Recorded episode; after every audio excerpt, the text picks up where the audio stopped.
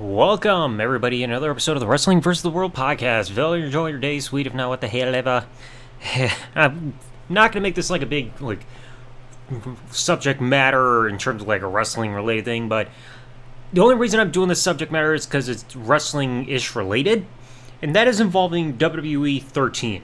Yeah, I've discussed that in the past a little bit, like when I did my video briefly mentioning it with WWE 2K18 on the Switch for first Nintendo game in a while for a WWE game on Nintendo console and all that other stuff. But the reason why I want to talk about this one is because it's also something related to myself.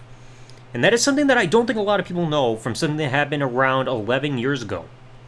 So, I'm sure everybody remembers back when WWE would release video games before 2K14 came in, WWE was working with THQ to post these video games and you would have some of the WWE games after the SmackDown vs. Raw series would be WWE 12 and 13, so you had a number to indicate the year before 2K completely took over once THQ went under. Well, back in the day, people may remember there were websites to where when the game was still active and everything, you could have a website to check all this stuff out, and now you can do so through like the Wayback Machine. But back then, you could see like news about the game, any information, media or roster, so on and so forth. So you can get details about stuff you can see in the game. Well, one of the things you could do when you look through the game was when you looked up the roster, you would get their page seeing who the superstar is, what their entrance video was, their finisher, and those were based on in game stuff, what they would declare as their greatest moment, which was subjective, and some sort of screenshot, I think, within the game. So you get a few things when you go to a Superstars page from the WWE 13 roster. Well, this all ties back to me because of what I still consider to be one of the coolest moments in my now 13 years on this website. Well, on YouTube. Not this website if you're listening to this podcast elsewhere, but back then when they set up the website around the summer of 2012, when they were still hyping up the game and everything, when you go to the rosters and everything, when you and check each superstar, the greatest moments section would have a video from YouTube showcasing some quote unquote greatest moment involving that superstar. So, like with John Cena, I think it was supposed to be like something of him hitting Brock in the face with a chain from Extreme Rules 2012. But the weird thing is, out of everybody on like those wrestlers you saw on the roster that were available immediately uh, from launch of the game, I was one of only two people on YouTube to have one of their YouTube videos actually featured on the website for any roster, like members of the roster, while all of the other videos that were listed as greatest moment for any other superstars, those clips and videos were all came from the WWE YouTube channel. Because I remember myself and a channel that was called WWF Pay Per View 2002, which would upload, like, of course, pay per view content for 2002 we both had videos on this website. With WWF Pay Per View 2002, he uploaded the match of Big Show versus Brock Lesnar from Survivor Series 2002. So that video got featured on Big Show's like roster page for like character and everything. And when it came to myself, I was featured on the Undertaker's Attitude Era like character model roster part of the page because on my Zuniga is a Man channel, like this is going way back. I used to do these quote unquote highlight videos, which is where I would take a match and chop up the content so much to where they would be like less than a minute long. There would be those like small highlight packages you would see like when somebody does like say a top 10 list of like let's say top 10 WrestleMania matches, that then you see those chopped up highlights in there after they name saying, "Oh, number 7 is this match." Then you see those chopped up highlights. That's the kind of those little videos were the ones I would usually upload on YouTube and some people would use them themselves, and I would also use them for myself if I was doing some videos and everything like that.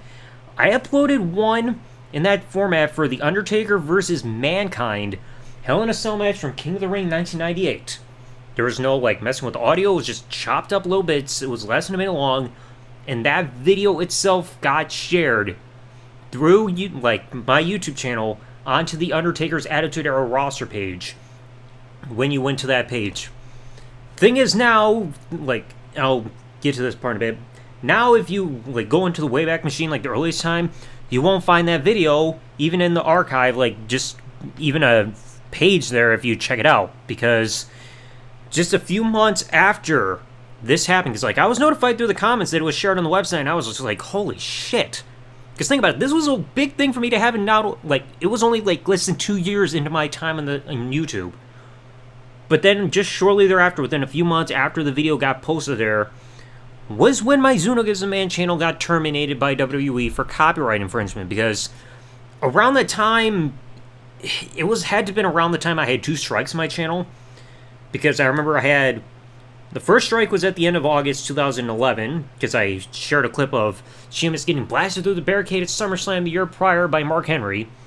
Strike 2 came in January 2012 where I uploaded like the last few minutes of each match from Royal Rumble 2000. Then at the beginning of July of 2012 was when that first strike finally expired. And then I got another strike less than three weeks later because it was a video where I'm sure some people remember those videos way back in the day where you get go through a pay per view and then somebody would show footage of every single finisher done throughout an entire pay per view. I had one for Survivor Series 2003, and that one eventually got a strike, so I ended up getting back to two strikes. And then August 2012 was when my channel got terminated. So from that point on, whenever you went to the page, and I know I've still got the screenshot and everything, that's why there's no greatest moment portion on the Undertaker Attitude Era character roster page anymore compared to just about everybody else. So I mean, that was a huge bummer. Like I don't remember how many views I got on that video with it getting shared through there. But it was that was still a pretty sick thing to think that I was one of two people that actually had one of their YouTube videos on that website while all the other videos were all in WWE's YouTube channel themselves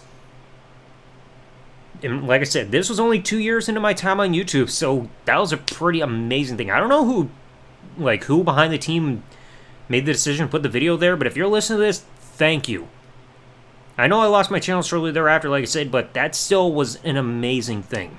And that's still something I still hold close to my heart, because I think the only other thing that can probably still compare to that, I think I've still got the video here on YouTube where uh, I talked about how WWE took one of my uh, YouTube thumbnails that I had on my original DWZ TV channel, and now it's on the WWE website when it comes to looking through the history of games. I've got, I think I've still got the video looking through that, but it's like crazy. You can just do something online, then all of a sudden, out of nowhere, you snap your fingers and something amazing like that happens.